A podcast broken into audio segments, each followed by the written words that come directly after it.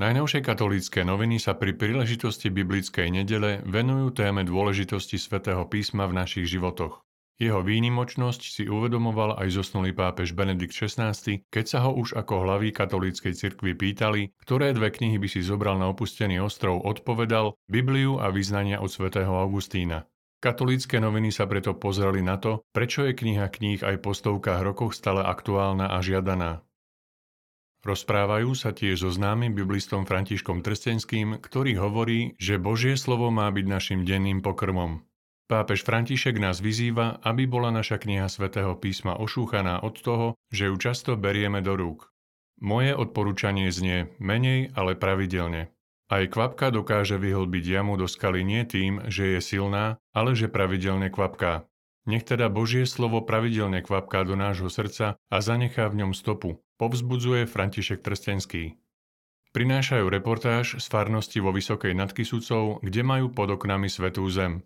Miestný farár František Mikuláš spolu s farníkmi tam totiž založil biblickú záhradu, ktorá je jedinou svojho druhu na Slovensku. Pestujú v nej rastliny, ktoré sa spomínajú v Biblii a rastú vo Svetej Zemi. Ak si vo Svetom písme začnete všímať rastliny, nemôžete si nevšimnúť aj záhrady. Hovorí farár a dodáva, hneď v knihe Genesis čítame, že človek sa s Bohom stretával v záhrade Eden. Evanielia zasa spomínajú Gecemanskú záhradu, kde sa Boží syn často stretával so svojimi učeníkmi. V rubrike Duchovná obnova katolícke noviny pokračujú v cykle Význanie viery, Dominikán Jan Alan Deli píše, že ľudské dejiny sú dejinami hľadajúceho srdca, ktoré je hľadané Bohom. On vychádza v ústrety človeku už od počiatku stvorenia. V tejto súvislosti Dominikán upozorňuje na zaujímavosť zo svätého písma. Všimli ste si, aká je dôležitá prvá otázka, ktorú podľa Biblie položil Boh človeku po jeho stvorení? Je veľmi krátka. Kde si? Predstavujú rehoľu Palotínov, ktorá spravuje diecéznu sveteniu Božieho milosrdenstva v Smižanoch. Pôsobí tam aj páter Peter Klubert, ktorý priblížil, že ich zakladateľ svätý Vincent Paloty svojim zmýšľaním o cirkvi predstihol druhý vatikánsky koncil o viac než 100 rokov. Kládol totiž veľký dôraz na laický apoštolát a tým, ktorí boli pri ňom, vštepoval, že sú za cirkev zodpovední, podobne ako kňazi, biskupy či pápež. V tomto laickom apoštoláte spočíva aj hlavná myšlienka charizmy Palotínov. Povedal Peter Klubert o ich zakladateľovi, ktorého si v cirkevnom kalendári pripomíname 22. januára. Svetomartinská dobročinná zbierka, ktorá sa konala v Lani v novembri a v decembri v Bratislavskej arcidiecéze, vyniesla rekordnú čiastku 162 652 eur. Odchod do väčšnosti emeritného pápeža Benedikta XVI.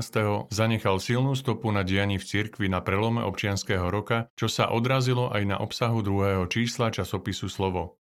V úvode sa prihovoril krátkým vyjadrením vladyka Cyril Vasil, ktorého emeritný pápež svojho času vymenoval. O mediálnej podmanivosti priamých športových prenosov čitateľom rozpovie Jozef Mergeš. Začína sociologickým výskumom z minulého storočia, v ktorom autori napísali, že namiesto povzbudzovania svojich známych v dedinskom ústve ľudia sedia doma v obývačke a pozerajú na top týmy v televízii.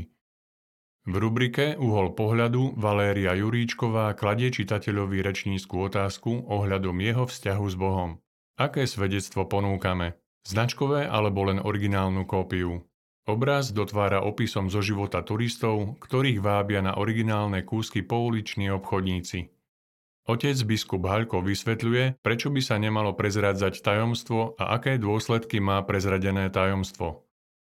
Kreslenej časti príbehy poslušníka Dada Kolesárová predstavuje súčasť kňazského rúcha Epitrachil, ktorý kňaz nosí na šíji a v ktorom sa ukrýva veľa symboliky.